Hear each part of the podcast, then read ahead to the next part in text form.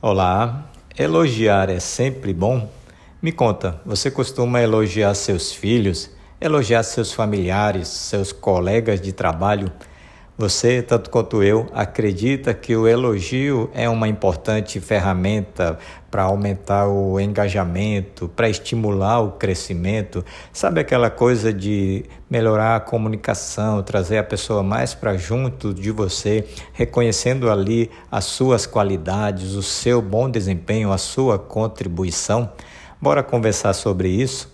Será que o elogio é sempre um terreno fértil e seguro por onde a gente pode caminhar sem medo? Ou será que a gente precisa ter alguns cuidados para não cair nas armadilhas dessa ferramenta chamada elogio?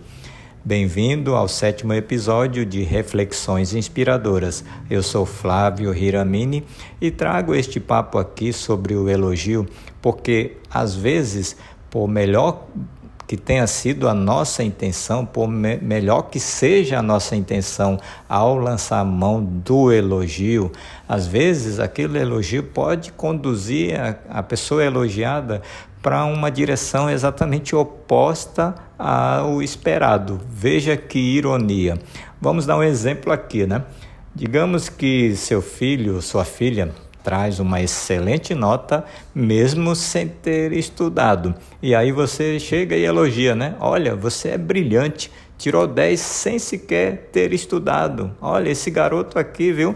Ele é inteligente mesmo. Tirou 10, ontem ele nem teve tempo de estudar, mesmo assim trouxe esse 10 aqui, trazendo muita alegria para papai e para mamãe. Qual o problema desse elogio? Bom, de acordo com a pesquisadora, a psicóloga Carol Dweck, autora do livro Mindset, a nova psicologia do sucesso, esse tipo de elogio ele vai transmitindo para a criança uma visão de mentalidade muito fechada. Você está transmitindo para a criança aquela mentalidade de que ou ela é inteligente ou ela não é inteligente. A isso a Carol Dweck chama de mindset fixo.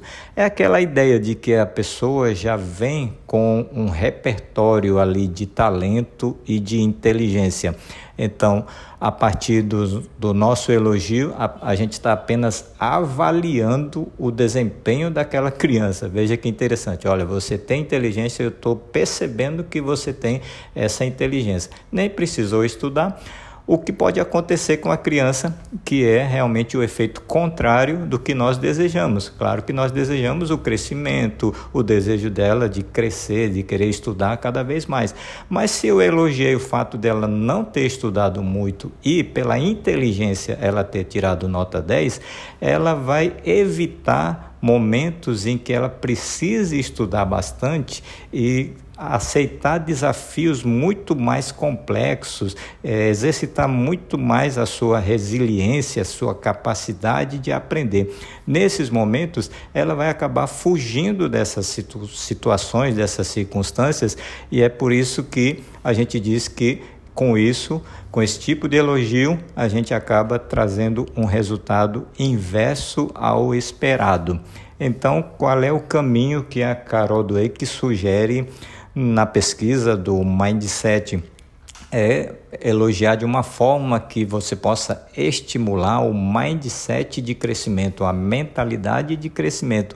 Qual a diferença então dessa mentalidade para a mentalidade fixa? Quando você acredita na mentalidade de crescimento, você está acreditando que aquela criança ali é uma pessoa em desenvolvimento. Então você está demonstrando interesse no desenvolvimento daquela criança.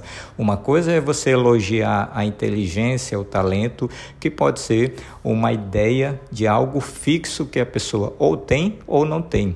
A outra coisa é você elogiar o esforço, elogiar a dedicação, elogiar a estratégia, elogiar aquela garra, aquele empenho. Então, este é o caminho, de acordo com Carol Dweck, para o elogio que realmente gera crescimento. É você transmitir um elogio baseado no mindset de crescimento. esta é a reflexão que eu espero que tenha sido inspiradora. Ficamos aqui por aqui por hoje, mas a gente continua no próximo episódio conversando sobre este poderoso, esta poderosa ferramenta do elogio. Um abraço, namastê, tchau.